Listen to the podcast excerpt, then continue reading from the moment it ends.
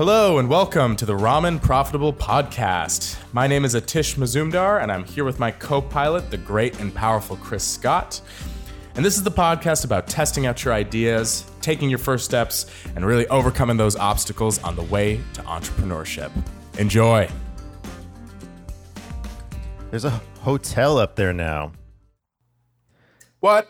Yeah, so it's booked till September, but there's a hotel up there now.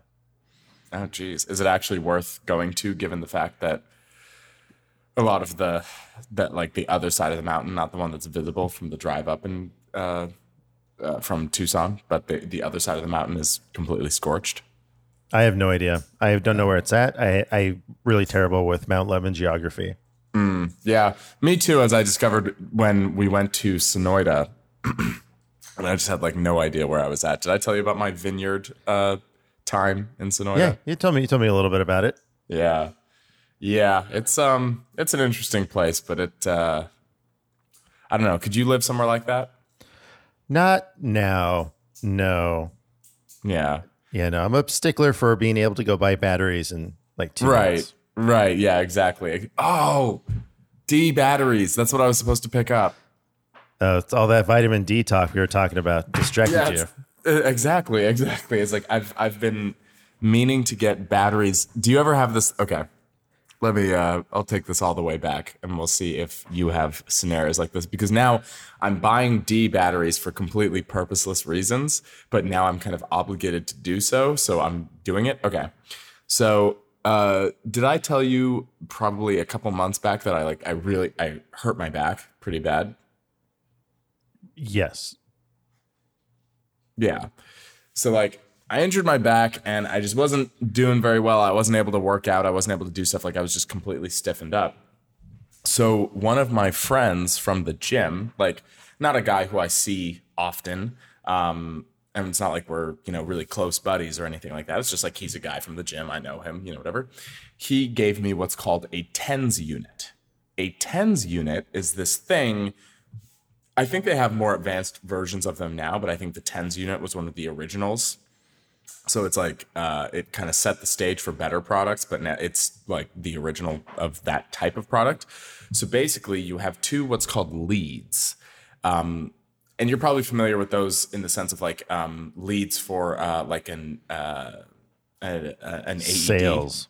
No, well, yeah, like that, like those kind of. Oh, is this as one of those things where you like put two patches on your body and it like stimulates the muscle? Yes, perfect. Okay, yeah. So it, so it runs, it works by running electric current, and it does that. Be, this one because it's old, it's like one of the original things. It's battery powered, and uh, so you can crank up the intensity then, and it'll it'll basically s- electrically stimulate the muscle fibers around that area, and that purportedly helps. Well, so this guy at the gym gives me his tens unit, and he says, "Oh, I think it just needs D batteries."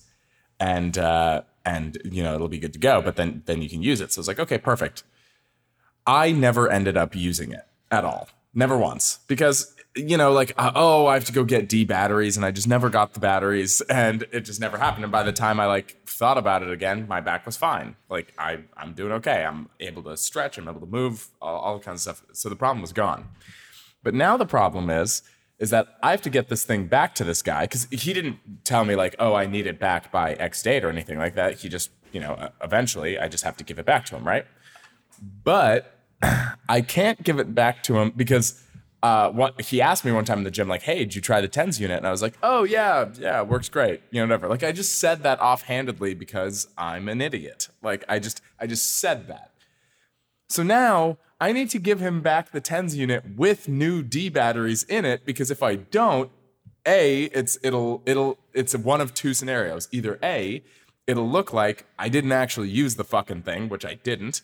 Uh, or B, it'll look like I used it and then I took the batteries out before giving it to him. So I'm like holding on to my D batteries, you know what I mean? Which is also kind of odd. So now I need to go out, I need to remember to go buy D batteries just to go put into this thing so I can go fucking return it. Have you looked at it? Does it actually take D batteries or is that just something he said? Oh, I think it takes batteries. Great question. Um, I should validate that it actually takes D batteries before I go buy D batteries.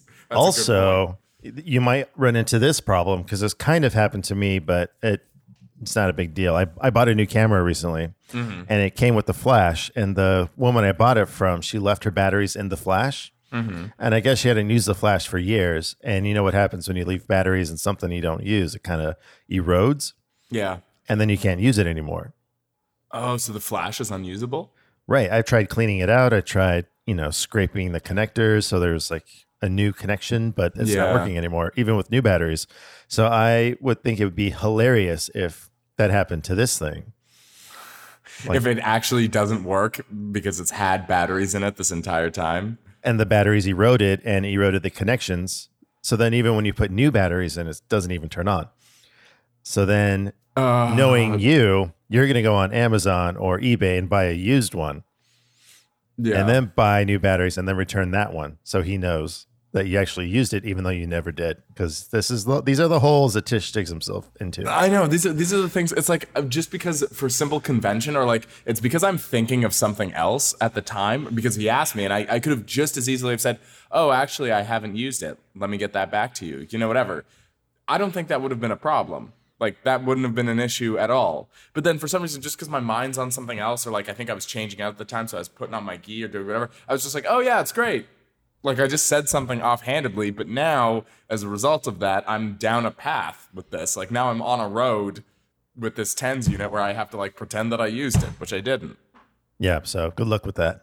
Yeah. So so that's but one of the many things that has been uh, going on for me. And uh, you know what? Actually, most of them are um, based around that kind of nonsense. Like that's kind of the stuff that's been going on with me. Like for instance, last week I had to cancel last minute because out of nowhere, uh, Tori was just like, uh, this was Saturday, Saturday night?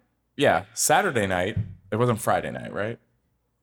Yeah, it was I think Saturday it night. might have. You, I out of you sent nowhere, me a text we, on Sunday Uh, because you were going to do like a, yeah. a Zoom workout with your dad or something, right? No, no, no. I was gonna, some- okay. Some CrossFit workout. no, no, no, no. You've got this com- some hit H I I T.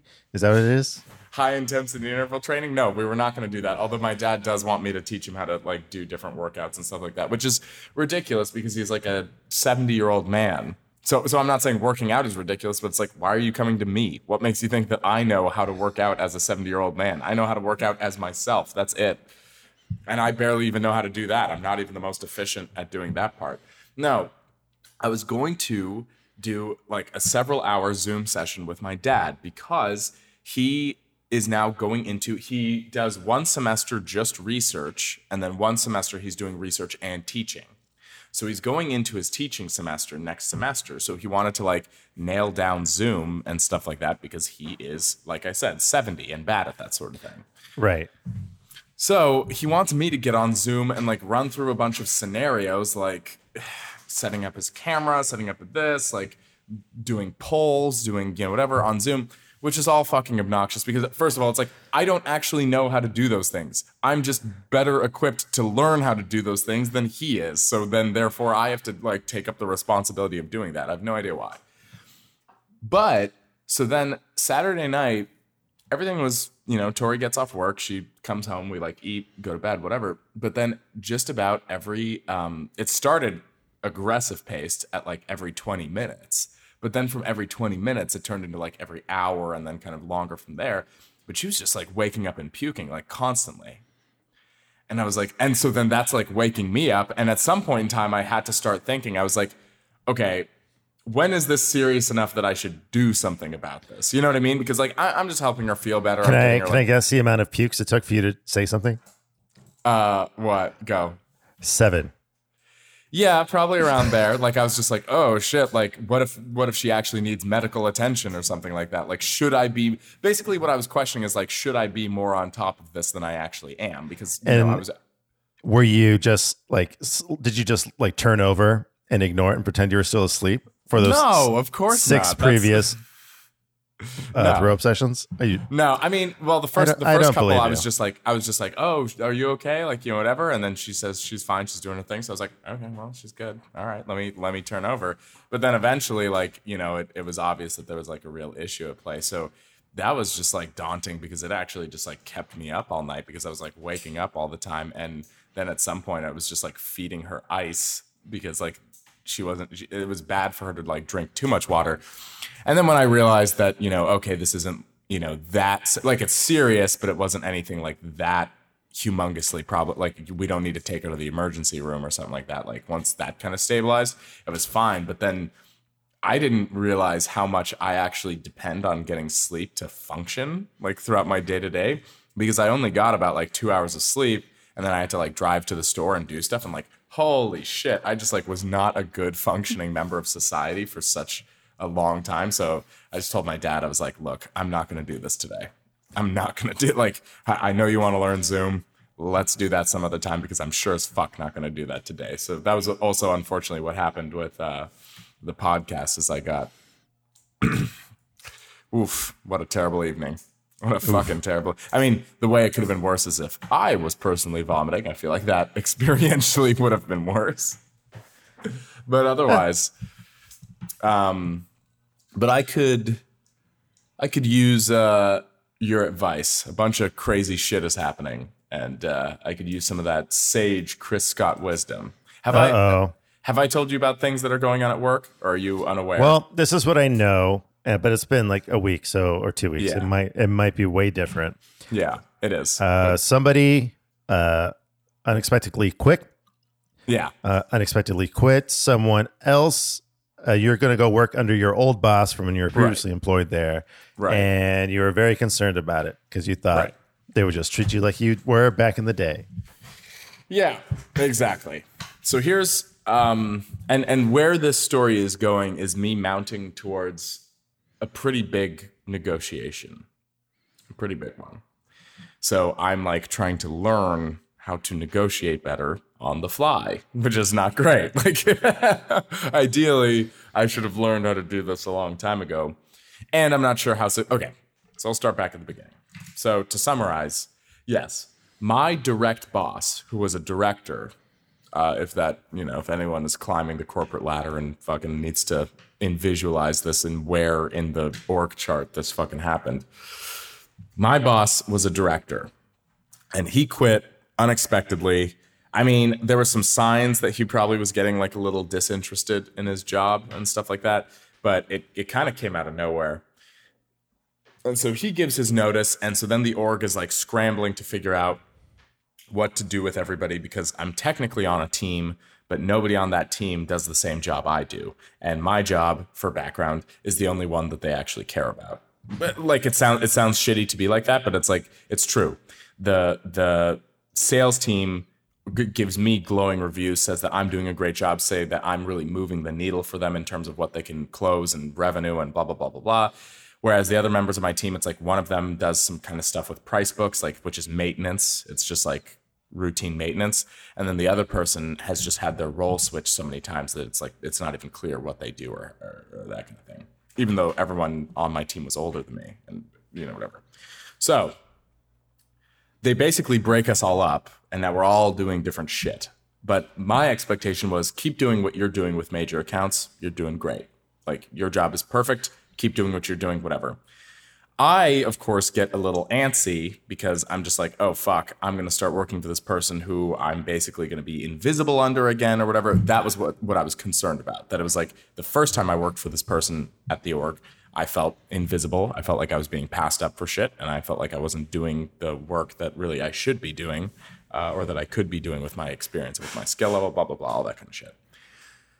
So then, on top of that, and this should tell you how fucked up of an organization this is. On top of that, somebody else on one of the teams that's being managed by the person who's now managing me also quits because everybody What? wants to quit. Yeah. Well, basically, it's like everybody wants to quit. Like now that the pandemic is kind of like easing its way out, not everybody has to stay in jobs that they don't like. Like I, I feel like I might be wrong here, but I feel and, and maybe this was true for your end as well. Like during the real tightness of the pandemic, were you maybe more willing to take commercial work that you wouldn't normally do if it wasn't for if things didn't seem to be like tightening down around you? Well, I mean, I did. I de- definitely had a, a few gigs that were just not fun, but they were work. Yeah. Yeah. Yeah, exactly. Like we we all saw what was happening, and we all like realized. I mean, mind you, I was in a startup, and I was like really stressed out at that startup, and and I actually accepted to pivot jobs before the pandemic really locked down. So it's not like I saw the writing on the wall and you know whatever. But in that case, like you know, I would have made a good move because I moved from a um, risky sort of startup that I wasn't a top performer at anyways. So as soon as like funding gets cut and all that kind of stuff, I could have been out on my ass regardless.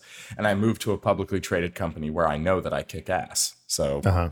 it, it was like it was a safety move. You see what I'm saying? So like so the same thing as you taking like commercial work, that's a safety move. A lot or not not commercial work in general, but more commercial work like in the vein that you maybe normally wouldn't or something like that. It was a safety move. And a lot of people did that. Like a lot of people were like, "Oh shit, we don't know what's happening. I'm not going to quit my job or I'm not going to go pursue this or do XYZ. I'm going to stay with a locked down, like stable kind of job until things kind of clear up. Uh-huh. Well, now things are sort of clearing up and people don't want to take it anymore. People don't want to take shit anymore. So this person who managed a small team basically now is also quitting.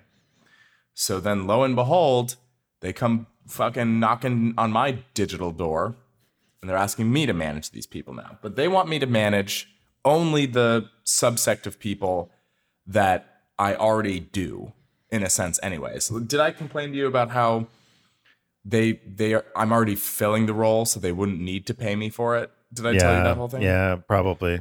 And that Sounds like something you would say, yeah. yeah, and that involved um, that other employee who I'm not going to discuss right now, but one that you're very familiar with that I is, think is an underperformer and needs to be booted out. Uh-huh. So you would have to ma- manage that guy now. Yeah. Yeah.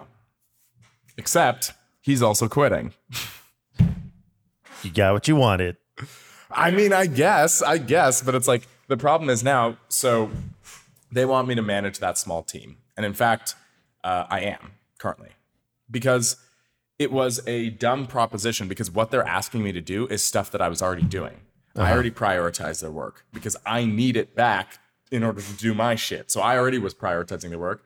I was already teaching them how to do stuff, or in the case of that one guy, I was just doing stuff because he's too fucking incompetent to do anything and has no drive, has no like he's just okay coasting. Like I've never met anybody who's like that. Like most people are ambitious like whatever we're doing, we're going to try and be the best at whatever we're doing.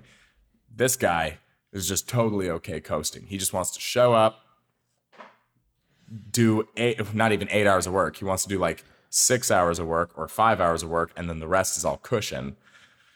And he wants to leave. But anyways, I think that's more common than you think.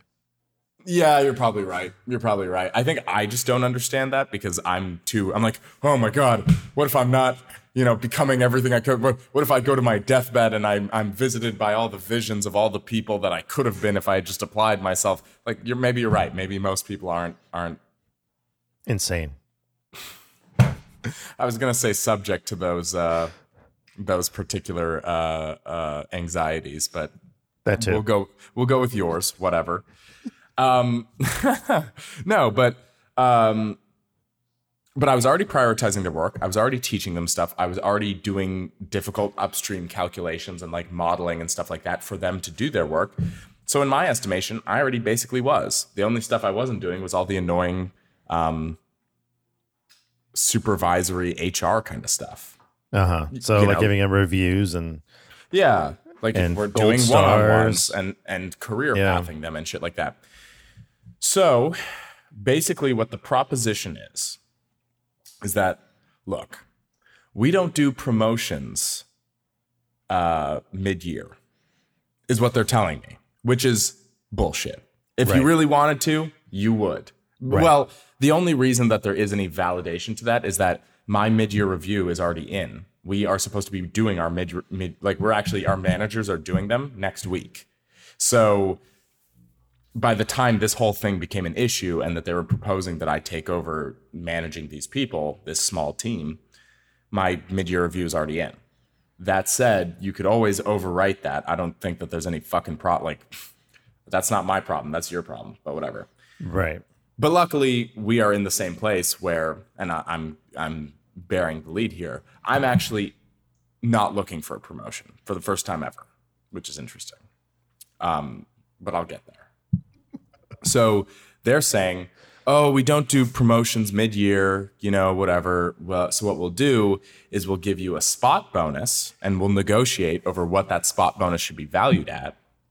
And then at end of year, if you've hit all your targets and all that kind of stuff, we'll discuss it like a, we'll do a formal promotion and like a raise, whatever. Here's my counter. And here's what um, I'm I'm trying to like process and I'm trying to make this a really like good negotiation moving forward. So here's what I'm I'm trying to pitch. I don't want a promotion. I do want more money, but I don't want a promotion. You guys need somebody who can manage these people and so far I've actually been doing a fine enough job at it. The thing is is they want to formalize this role, I suspect, because a, they need somebody to formally hold that role because they can't just say nobody is doing it, right? Right. Somebody has to be doing it. But B, because they need to get performance out of these people. And if nobody is managing them, like if I say, oh, I don't want to do that, like, I'm, no, thank you, then they don't have anybody to hold on the hook to get performance out of these people. So they need somebody to be tied to their metrics and all that kind of stuff. Okay here's what I'm going to counter. I don't want to be a people manager. Not really. Like, I'm fine running a team and stuff like that, but when I think about it, I actually am trying to deepen my skill sets because I'm trying to apply it elsewhere. I'm not trying to become a. Be, uh, when you become a people manager, you have to be more focused on, you know, building the team and how are we all doing, and like, um, there seems to be good performance here, but low performance here. Let me try it. Let me coach this person to be a high performer. Let me do X, Y, you know, all that kind of stuff. Like, and we also have to strategize. How could the team be doing better and all that kind of stuff? Eh, I'm that that kind of stuff occupies you and then becomes your career. But that's not what I'm trying to do. I'm trying to learn the skills. Like, okay, how do we actually fulfill orders? How do we tactically do this? How do we do supply chain planning? Because then that kind of stuff I can take back home and can be applied to my fistful of 15 pills. Do you see what I'm saying? Like So many pills. so many pills. But it's like you can build yourself a real world education and then apply it elsewhere. But here's my other thing. Here's my here's my kind of thought. And this is also this would be crucial because this would open the door for my larger project that I haven't announced in the podcast. You and I have talked about it. Um, but it would open the door for my larger project. I say, I don't actually work for sales ops. You guys happen to sign my checks, but I really work for sales. I I get them through the government process so smoothly, and like I, I work out all the kinks and I dot the i's, cross the t's, and I spot problems before they happen. So I would say I'm actually driving cleaner and faster revenue. I'm keeping data integrity high, and I'm actually more assisting the sale. Like I am part of the sales process for major accounts now. So my proposal is don't give me a spot bonus. Don't give me a raise at the end of the year. Instead, sales ops will keep paying me whatever I'm paid now, but then I want a quarter of a percent of every deal that I grease the groove and get through the process. That'll come out of the sales side of the budget. With that, because that'll be like not to be gauche, but that would be a significant amount of money. A quarter of a fucking percent would be huge. Um, so those are the kind of contracts that I'm working on. With that, then I don't have to give up majority because my current business plan that I've been putting out to people, I've been trying to copy the Elephant Scout one, basically. The problem is, is with that, to get the money that I need to start up the big project that I'm kind of uh, really excited about, in order to get that money, I would have to give up majority s- shares on this idea because I don't have any money to put in. I have a very small amount that I'm able to actually execute on. So the amount of money that I'd need to raise, the only thing I can give them is equity in the company. But because they're putting more money into the company, I- think we talked about this last, not last week, but last time, right? I think we did off mic. Off mic. Okay, yeah. So so basically, I want to reduce that. So if I can start to flow my own cash into the project, then I can actually hold on to more stake in my own company, like not just the intellectual property, because the intellectual property is obviously the highest valued thing. Without it, you don't. But at this stage, it's unvalidated, untested, and anyone can steal it. Right. Like a- anyone can anyone can take that idea. So my intellectual property isn't as isn't worth as much as the capital that I need to raise it because that is what's changed what would define it as something that would then be my idea first. So this is my idea. This is my long-term plan. I need to get percentages on the sales that we're making currently, which I believe I should be entitled to anyways, but I'm not going to present it like that because then I can actually start moving forward with big project two, and uh, and I can be a little bit more self sustaining. I wouldn't need as much income to to flow into that.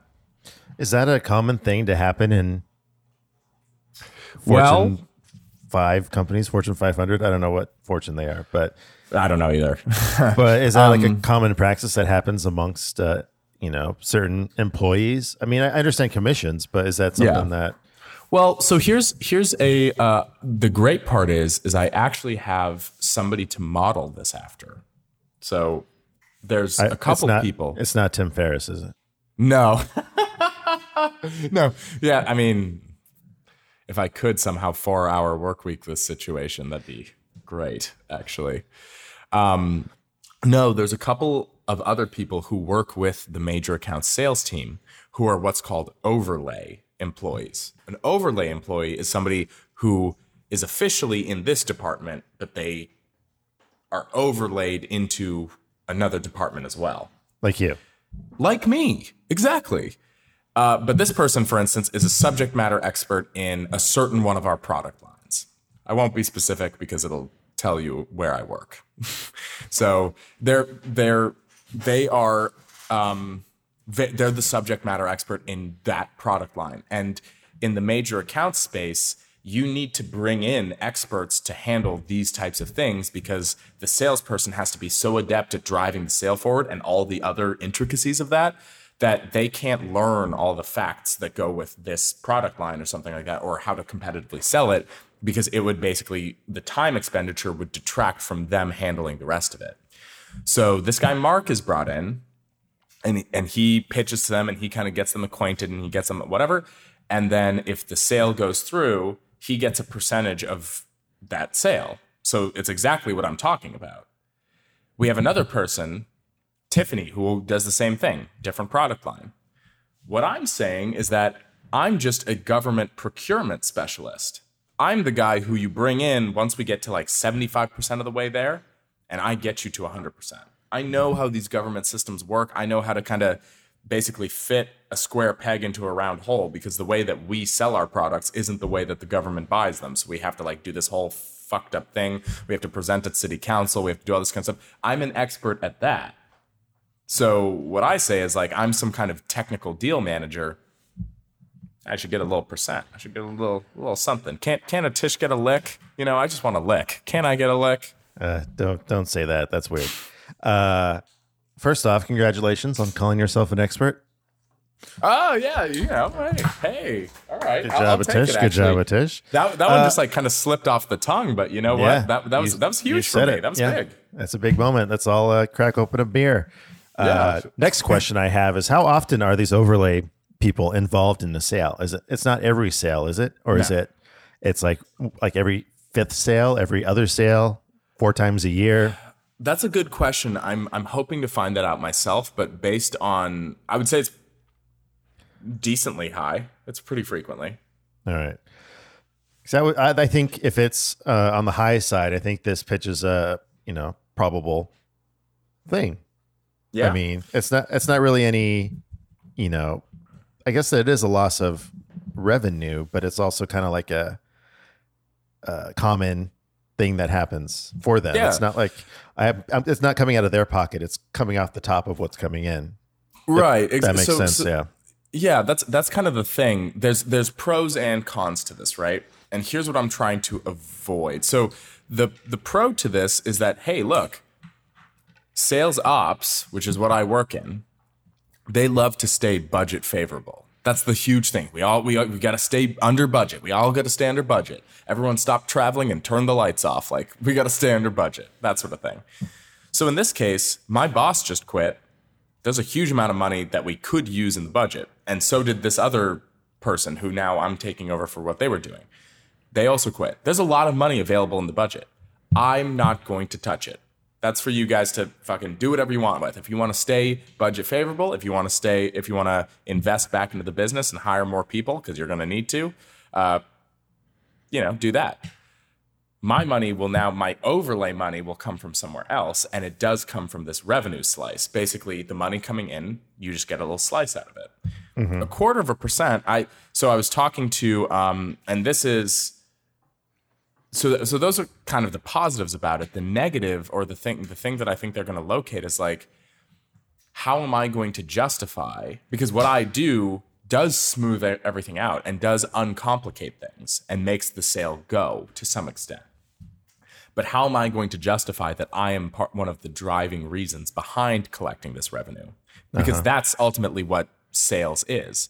Is that if if if you're selling the deal, that is so necessary that the company then gives you a percentage of that value. That's called commission. So how do I justify to the org that I'm important enough to this process that I should get a percentage? That's that's my main problem that I'm kind of working with right now. Oh, go back to when they first called you to come back. Yeah, I mean, right? Look what think happens, at, uh, you know, from one quarter to the next. You have those numbers available to you, right? Yeah. Oh yeah. I, I can pull yeah, that was like Q4 2019 and Q1 2020. I can pull that and just kind of see what like maybe we compare Q1 of this year versus Q1 of that year. Or just all the quarters until you show up. Yeah, that's true. That's true. It's it, the the problem is is that it's hard to say whether or not because also like 2020 we were ramping into a pandemic, we were doing all kinds of stuff. It's like there's so many confounding factors. But that's how you would position it basically. Like look at the success of the team on these quarters versus the ones where I wasn't here. Right. But also, you had a CFO call you up, or whomever called you up, CRO, yeah. CRO call you up and say, hey, come back. We need you. Man, you are uh I'm impressed. You're a steel trap with this kind of information. Oh, you just got to remember the important things, right? Yeah, yeah, I mean, fair, fair. Yeah, that was that was the important stuff. Yeah, uh, yeah. I, I suppose that's fair. I, I mean, that's a really good way to think about it. And it's like I'm trying to make it not such an ostentatious demand or anything like that, but at the same time, that would allow me to continue doing my job the way that I'm doing it currently. Probably expectations would shift a little bit, but like it would enable me to do my job currently, but then also basically buy back stake in my own company like faster. Right. It'll, it'll help you feel better about all the hard work you did for no reason. Well, and that, and that, yeah. Here's here's uh here's my question. What happens if they say no? Well, if they say no, that I mean that's a really good question. Because if they say no, honestly, I'm not really incentivized to take over managing this small unit. Like- right. It, it's not a one-to-one thing. It's not that I wouldn't do it or anything like that, but it's like, well, then my purposes aren't being served because my purposes ultimately are to make the money such that I can like essentially if I can lease the place, like that's that that like I'm just looking to have startup Right. capital. Right. Right. Right. Right. Yeah. Uh, yes. So obviously, I don't want to pitch this to them like that because that would be a dumb idea. I can't. Re- I can't reveal that. Well, no, you can't say, "Hey, I need you to pay me this amount of money so I can go start my own business and leave in a year." Right. Yeah. yeah, exactly. But it's like, but at the same time, it's like, look, you guys want me to because you they they literally have nobody. They don't have anybody who could take over management of this team because they don't have anybody who knows how to actually do that job anymore. I'm the last gun in the valley in that fucking sense. And so they need me to do that. And it's like, I'm more than happy to do that. And I don't even want to get paid for that, though. I'll do that. We'll consider that pro bono. That'll be considered free. I want to get paid for the work that actually, what I feel, this is basically me optimizing this time that, like, look, I feel like we need to rethink the way that we're doing my compensation currently, Mm-hmm. basically. This is just an opportunity to start that conversation. Right. So if they say no, that's kind of the question, right? Like, what what, what would you say I do? So so for instance, what would like a an analogy? I'm gonna I'm gonna not even try to make this. Don't make an to- analogy. No, don't do that. But what sounds like you have nothing to gain and nothing to lose, really. I mean, y- you do have Yeah. a lot to gain, but you if, it seems like if nothing happens, you're ha- perfectly happy where you are. No extra tasks, no extra money. You're happy. You're content at where you are at right now. Well, I'll give that a caveat. Like, it is extra work managing these people and all that kind of stuff, but mostly just because now I have to do so many more dumb meetings. So really, it's just it's just a time suck, and it's like, well, my time is the most valuable thing to me. Like the rest of this stuff, you know, my my tasks and what I have to accomplish in a day, I don't really care about that. It's the time that I care about. Well, in, in regards to managing a team, I would take it as an opportunity to delegate tasks that you do so they can do them. So you have more time to do things that you should be doing. Yeah, the problem is is that one I've only it's a it's going to be a 2 to 3 person team. Right. One person isn't hired yet. One person is pretty new and therefore doesn't know how to do a whole lot of shit. And the other person is that person who I fucking don't like who uh Is quitting. is an idiot. And and is quitting, which is like hallelujah, but that means I've got two new people who won't know how to do which stuff. means so I need to no, no, they- no, no, no. They're, they don't know what they're not doing. They just they're they're fresh meat. They're uh, they're you know moldable clay that you can you know transform into people to employees Yeah. that aren't tainted by other departments That's to become uh, employees that would most uh, benefit you in the future. They're not going to be like, I don't have to do this. I used to work with you. You do it for me. yeah, yeah, yeah, yeah. Like So I come this- in initially from a position of authority almost. Exactly. One, two. You can be like, oh yeah, this is what you know this idiot did, the one you replaced. But you know, if you do it this way, it'll be more efficient. It'll be more beneficial to me. It'll be more beneficial to the company. So you can like implant these seeds with new employees and get them on the right track faster, as opposed to going through a year of what you went through just to get them to your page. Do you know what I'm saying? Like Yeah, skip that whole that's true. Mm-hmm. thing. And like there's going to be like a company handbook probably that they're going to want to follow, but it probably doesn't work anymore. It's bullshit. Yeah, Yeah, it it's, probably it's needs to be nonsense. updated. It, it needs to be done in a way that benefits you. Also, if they learn these new skills that you have acquired on your own, maybe it'll make it easier for you to bounce when your ideas kick off. So what you're saying is you're looking at this as an opportunity, not as like a time suck, but you're looking at this as an opportunity to basically divest more of my skills and more of my experience such that they hold it and I can trust them with more stuff and then therefore they can actually relieve stuff from From, you, me. giving you more Yeah. time. Yeah, that's a that's a good point. Also, it's a skill you probably need to learn if you want to go into business for yourself because you can't ah, Yeah. You can't I do everything all the time, especially if you're working and running a business and making pills and doing jujitsu and, and making bills. you know yeah, I was afraid you were going to say that because and rebuilding blenders, whatever whatever else you're doing. Yeah, that's true. I, I am doing a lot. I was afraid you were going to say that because I started uh, looking into like how running an Amazon drop shipping thing works. Um, be, for, for for the pills, I'm not, just, but like reapproaching because it seems like that's the way people sell these days. Is or a lot of people are taking advantage of the online marketplace platform that already exists and then using that to, to kind of just plug in their products and simplify that. But of course, they still have to create their own sales funnel and they have to still attract people in, but they kind of have the logistics handled by Amazon. So I was kind of considering that. Um, but I, of course, don't know anything about that. Right. And Amazon's the worst, but also necessary evil. But it's, Yeah, there's also that whole conflict. And it's just like, look, I finally actually have tangible physical pills in my hand, which is nice. Um, but now it's like, okay, now I want to do something right. to a degree. So I'm trying to like figure that aspect out now. So it's, I'm actually happy that I've gotten myself to this point because this is already, you know, a point that would have never occurred in previous versions of myself or, or you know, in past years. But now it's like, oh shit. It's it's like what happens when a dog when a dog actually catches up to a car. You know what I mean? They're just like barking and chasing, and then what happens when they actually get it? It's like, oh fuck, I to figure that out. So it's so been. I- uh, Uh, so yeah, so I think uh, don't look at the building the team as a, a burden, but like a, a tool that you can use for future growth. Maybe not even within the company, but let's say you get your team up to par with doing what you're doing, basically. So you yeah. Are just you know checking off a checklist, making like double you know crossing T's, dotting I's, stuff like that. Sure. Like your team, you know. Pr- creates that document whatever it is that gets shipped to city council so they can talk to mayors and blah blah blah blah Blah blah blah. Yeah, exactly. You get it. See, you get it. Yeah, exactly.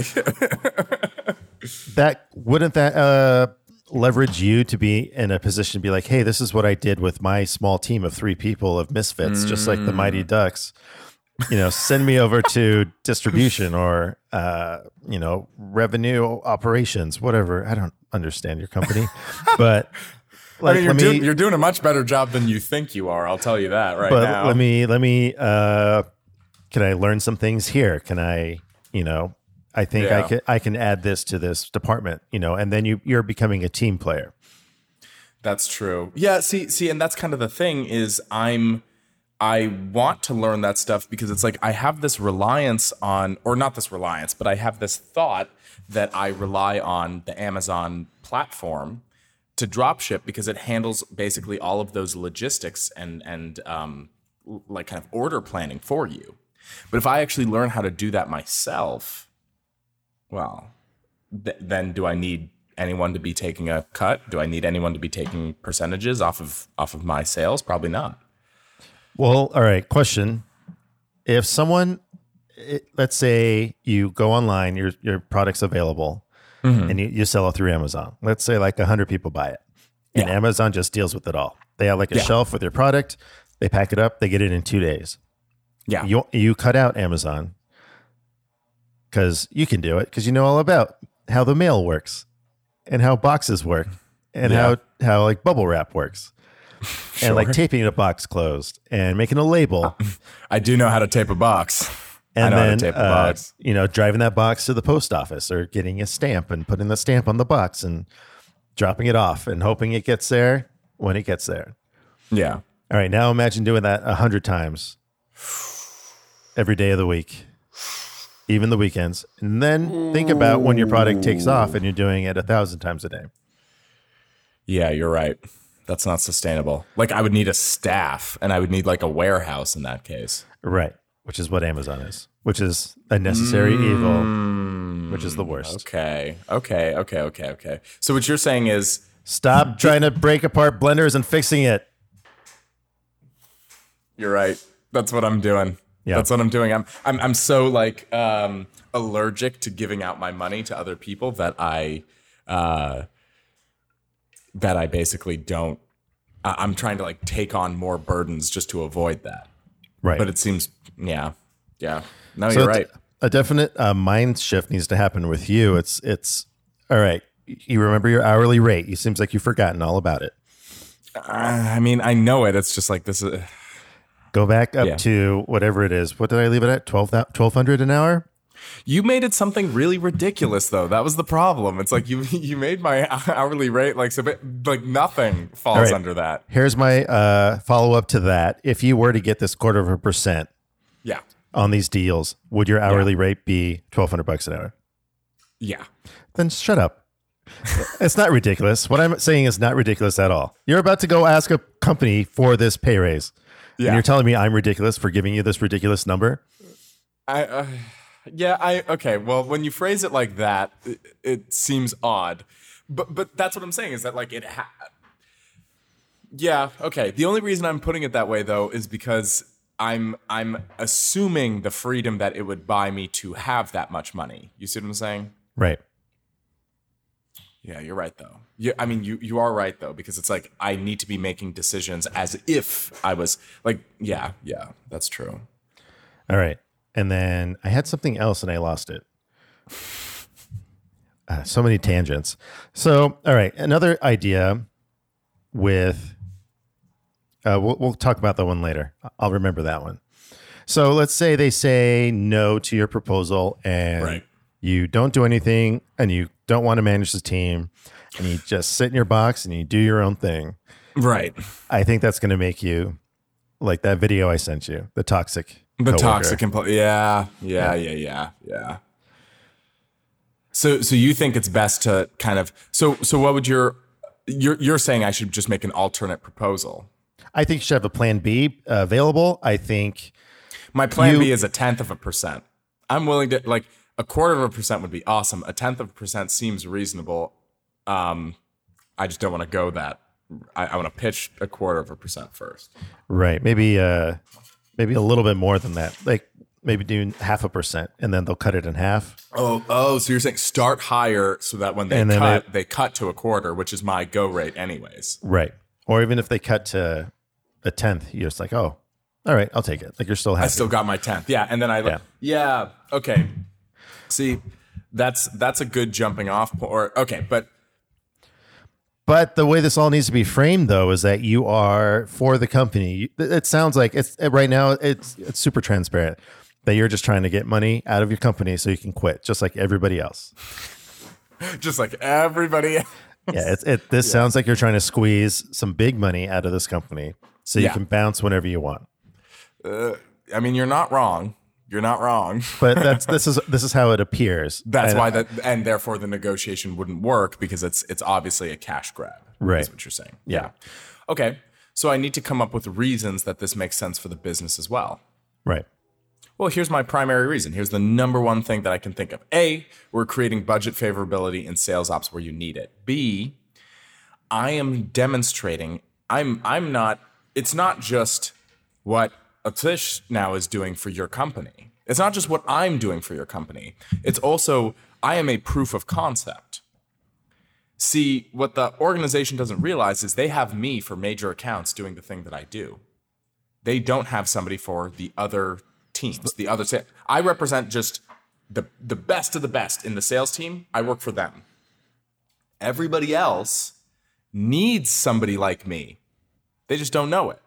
Mm-hmm. Things would be going better. My my hypothesis is that things would be going better if that there was somebody in my position to do the job that I do for the rest of the sales teams. So what I'm kind of pitching to them isn't just, hey, let me do this work and get paid more, basically. It's let's formalize what I actually do and have been doing for this sales team for a long time. I have never stopped where my job description stops. I always am doing more. It's not in my job description to be, you know, getting on the phone with these agencies and spending 5 days with them to like articulate. I do that because I'm here to make the deal go through. But that's not in my job description. I do it anyways. So, uh, and this gets back to this is where that kind of um, Gary Vaynerchuk jab, jab, jab, right hook sort of concept comes into play. Is that look, I've been giving, giving, giving. Here comes my ask. So what my ask is is like, let's make this a pilot study. Let's do next year where I work as an overlay for the major account sales team, and then I'll also hold down, I'll manage this team here, but I mostly work for the major account sales team, just the way that I have been for years. Like this, mm-hmm. that there's that isn't a change, but we're going to show, we're going to demonstrate through metrics that I still have to come up with, that I haven't come up with. we're going to demonstrate that with a person like me running the position that I am, we're able to drive cleaner and more replicable replicable revenue faster. So, more money, cleanly organized, quicker to the company. That's what I'm saying. That's what I deliver. Is it going to be a mar- a wide margin like what the sales reps put up, like where you know our top performing sales rep is bringing in like uh, 30 to to 60 million a year? No, no, no, no, no, no. It won't be that big of a difference. But if we scale this, what I do across the entire organization, I think that will make a big difference. That's my pitch. Right. Now I need to commit numbers to that. Like I need to say 10% growth or 10% year over year growth or some shit like that, which I don't have any figures to make any of those numbers on. But that's ultimately my pitch. It's not just pay me more money to keep doing the job that I'm doing, which would be great. what I'm it- saying is the job that I do doesn't have a role here at this company. Like you you guys made up a position for me to fall into and then I've exceeded expectations on that make this a job and it will drive value to you. That's what I'm kind of saying. Right. Yeah, I think I think that? you have I think you do have metrics. It does uh it still feels the same, but I think with some more numbers, Yeah, you'll you'll feel better. it. Yeah, you'll massage it just a little bit. But um yeah, I think Is that a little less transparent? um it sounds like uh, no, it's not less transparent. You're like, It's- no, it's no, not. it's just Ah, as okay. transparent. Um, it's uh, right. I, yeah, you, I, I, I think you should lead with the how you provide value to the company, how your value Mm-hmm. can increase the company's revenue. I think your value, you should be able to figure out a way to share your uh, expertise so you're not so it's not just falling on you because it does seem Yeah. like there's a funnel happening and we've talked about funnels before um because Yeah, there's a major bottleneck. That's for sure. I, I agree with you there. There's a major bottleneck. And i think if you can manage a team and get your team to help the smaller exchanges Yeah. you know or find people in the company that you can get to work with the team you're managing to kind of do what you do but on a smaller scale i think that would Yeah. probably show value D- and- delivery of value. yeah, Yeah. yeah. and how oh yeah i can uh, you know expertly deliver this sale of 30 million dollars as Yeah. well as a sale for $10000 right yeah no that's that's that's definitely true i think i think that's a good point there and So that should that should be your uh, first priority. Should be I want half a percent for the sales that I work on. yeah I keep okay. my position. I will manage the team if you want, but I, I don't think I should. i don't think i should Yeah. and if they say no, that's not going to do it. You need to go. Well, then, hey, this is what I want. I want to add Yeah. more more people to my team. I want to delegate Yeah. more tasks to more people. And you handpick people from the company already picked out that you kind of like already. Yeah. That you go play kickball with, or I assume you play kickball.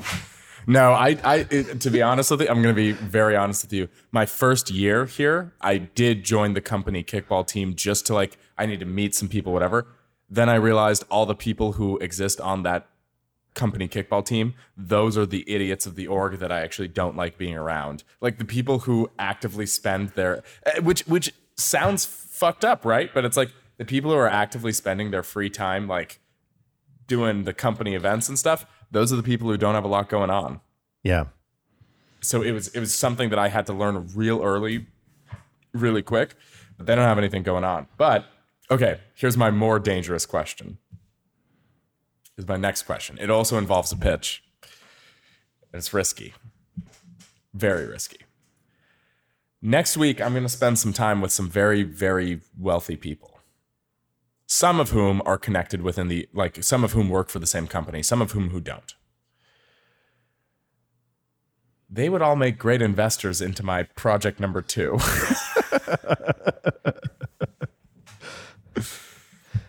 what do you think? Is it too big of a, is it too close to home? Is it is it a bad idea to kind of, you know, I give it, think like- if it's a, if there's context for your idea to be presented, I don't think it's a bad idea. okay. If if if you're all just chatting and you're all you know smoking your cigars in the steam room, Yeah. I, I have no idea where you're what you're doing or where you're going, but I assume that's what you'll be doing after your, your kickball games. There are no kickball games, damn it. Just uh, casually bring it up. You're like, oh, I remember Yeah. when I was your age, I was trying to do this, this, and this, and be like, oh yeah, speaking of that, I'm trying to do this. Yeah. Okay. Okay. Well, so here's here's the context. For context, like we're gonna be working all day together. Like, dur- but then we're also there's like dinners and shit like that. I figure, you know, if people get to chatting about like, hey, what are you what are you up to? What are you doing these days? You know, whatever. Maybe had a couple drinks. You know, might be might be a decent time. It's a little close to home because the, some of these people still work for the same company that I do, but they also work for themselves. That's the thing. Sales reps work for themselves. Like Right. it's not this whole thing about me delivering more value to the company and stuff. That's the kind of shit that you have to get you have to do when you work in any field that's not sales. When you work for sales, it's like, yeah, I sell deals, pay me. Right. That's it. Yeah. Because you need someone who can sell deals. So if you can sell deals effectively, the org will play ball with you. It just becomes a negotiation like that. For everybody else, it's all about like, oh, well, here's how I deliver more value and how I do more stuff. Like that's the negotiation how it has to be. So I don't really feel the same risk talking to these people about that because it's like at the end of the day, I think they have the mindset that they work for themselves. But Uh-huh. do you think that that's too big a risk? Do you think it's a bad idea? Well, I guess my only concern would be: Are any of these people? They're probably not Loyalists. the people. Uh, not that they're loyalists, but are they the people? I feel like no salesman is a loyalist. No.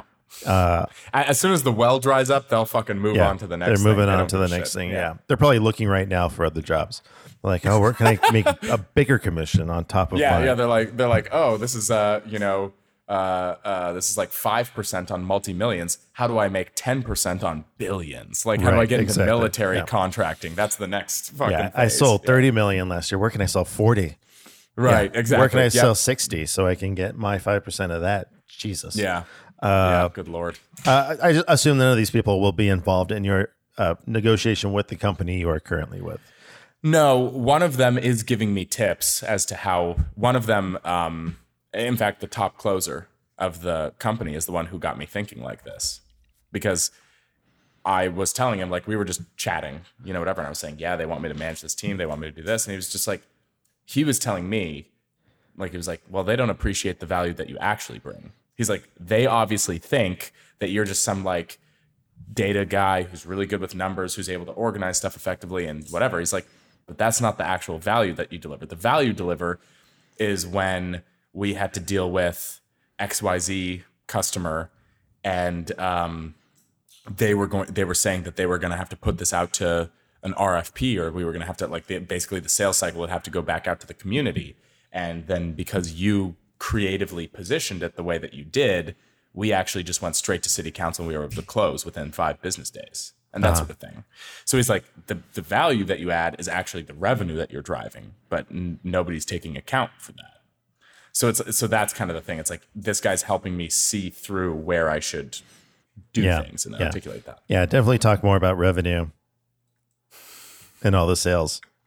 Yeah, ever everybody loves that. Everybody I don't loves know. So that.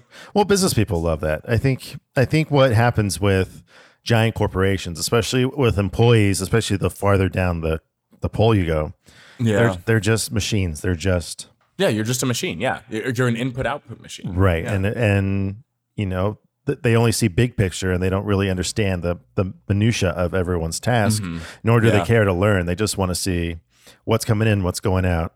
Yeah, Are we on budget? Are we in the red? Are we in the green? Are we, you know, they only care about big things. And I think if you position your position, leverage your position as one that brings in giant revenues, yeah, your pitch should be easy to should be an easy one to say yes to. Yeah. I think that that's uh, and that was what what um, this top sales rep was saying. Who's like, dude, a quarter of a percent. Like he was like, they don't care about that. Ask for it. Like at, at the end of the day, that is a good deal to make. So I was like, okay, cool. So then here's kind of my idea is then I know how much money because I started looking into um like Leases. professional into Jesus. Oh no, leases. Uh, Oh, leases. No, no, no. I mean, yeah, I am looking into that as well. But first, I would want to get uh, because it's easier to get uh, flow roll off the ground and running at, at this stage. Like, I don't have. How do I say this? It's not the same caliber of idea. Personally, I don't think like the the more and more comfortable I'm getting with the space, it's like supplement brands are kind of a dime a dozen. I think that mine is blue ocean, and I think mine differentiates um, pretty well. But at the end of the day, like supplements are kind of a, a pretty saturated field. My other idea requires more startup money, but I think that one is the is the major major.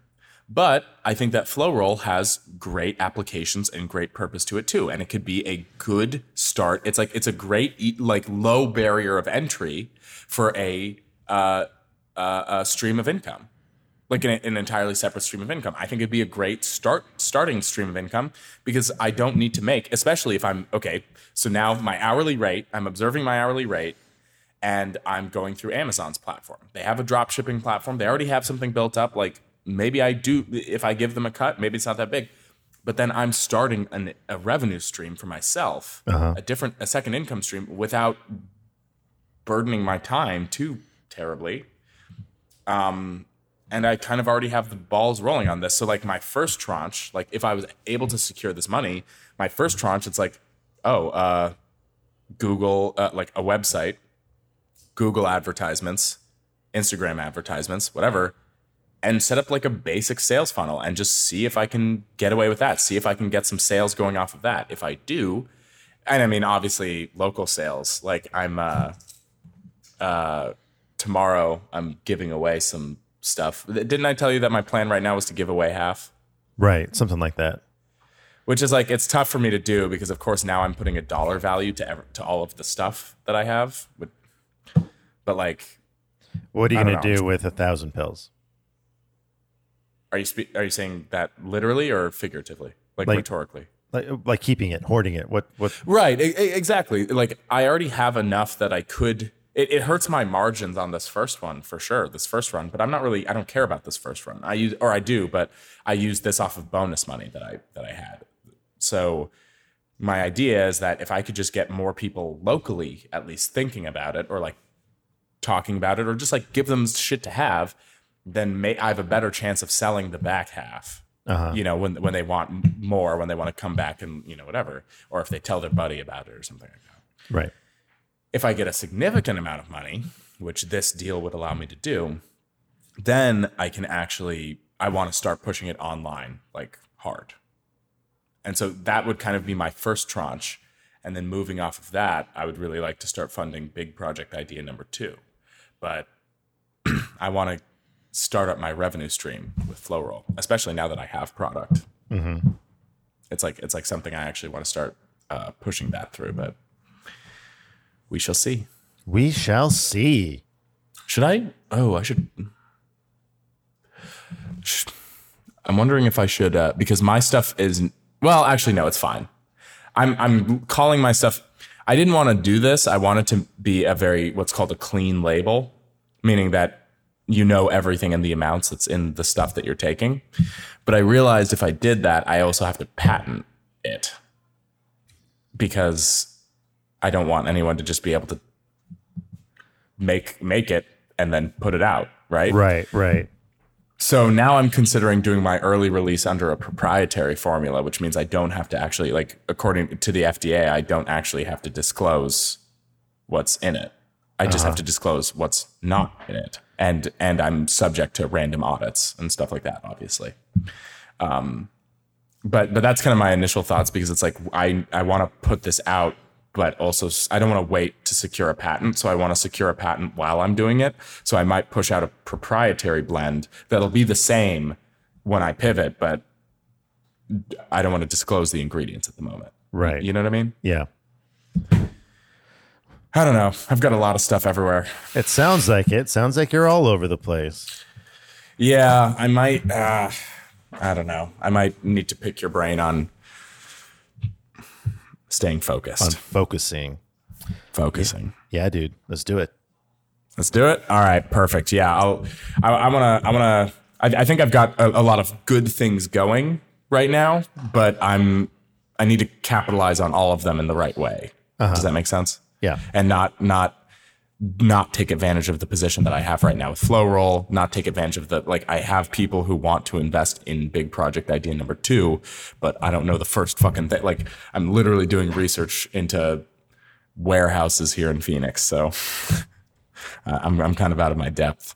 That's all right. It. You just need a big room. Big room, big room. Yeah, I just need a big room. You just, How you just need a big room with a hose, and you're good Yeah. to go. That's all you need. Uh, that's a fair point, man. Well, anyways, you uh, you kind of brought it up earlier that you might not, but uh, you got anything to plug? Uh, just follow me on social media at Elephant Scout, and yeah, that's what we got going on. Not a whole lot right now. Sweet. Is uh, uh, all of all of Tucson Heat is out. Um, I'm trying to think what else. You got anything moving through, moving and grooving through uh, Amazon or anything else anyone can pick up? Um, yeah. I mean, all our short films are on Amazon. Downshifts on Amazon. Good Cop, Mom Cops on Amazon. Uh, Eddie Mummy's on Amazon. So yeah, there's some things on Amazon to check out if you'd like to check those out. Sweet. Give that a look. Follow me on social media at Tishmaz. Uh, actually, I had a question. Have Have you been involved in this clubhouse thing at all? Uh, I downloaded it. I listened for a day, and then I gave up on it. Yeah, somebody. maybe we should have a talk about this. Somebody, uh, one of my coworkers invited me to, um, to Join? uh, join Clubhouse, and then they said like, "Oh yeah, you're you're into podcasting and stuff. This would be perfect for you." And I was like, "I don't see how this is perfect for me," but I don't know. I'm I'm still giving it a try. Like I'm I'm trying to not delete it because my first like after I spent an hour on it, I was like, "Ooh, I want to delete this." It's it's um it's like you're eavesdropping into someone having a, a decent conversation, but also it's not permanent, so you can't go back and reference it ever again. right. the- And- so the the viability of it, I I don't really, I don't see. Like uh, and and then Twitter started doing it. You can do hangouts on Twitter now, and it's Oh, just really? like uh, I I'm trying to see the value in it, and I guess I could see how just hanging out and listening to people and being able to talk is a good idea because it's kind of Right. like a Zoom thing, but just audio. But it's just like a phone call, like hop on a phone call. I'm con- Yeah. I'm, very, I'm confused by it, but I'm sure it. I don't think it's a thing anymore. I think it's dying. Yeah. Anyway, so don't find me on Clubhouse, but find me anywhere else at Atish Mazish. Um, I'm gonna follow you right now so I can see when you're on. Oh God, yeah. I've got um, a couple interesting things in the works, but nothing to, to formally speak of here. As you've probably heard on this episode, we've got some interesting things going on with Flow Roll. If you're a jiu-jitsu athlete or really any kind of athlete who wants to bring a greater mental edge to your game, um, for right now, just find me at Atish Mazish. But I would love to talk about, you know, what you specifically do. Maybe bringing you on as a tester. Maybe giving you some product. Let's let's chat. Let's talk about it. Find me at Atish Mazish. Until then, uh, you can find us next time here at Ramen Profitable.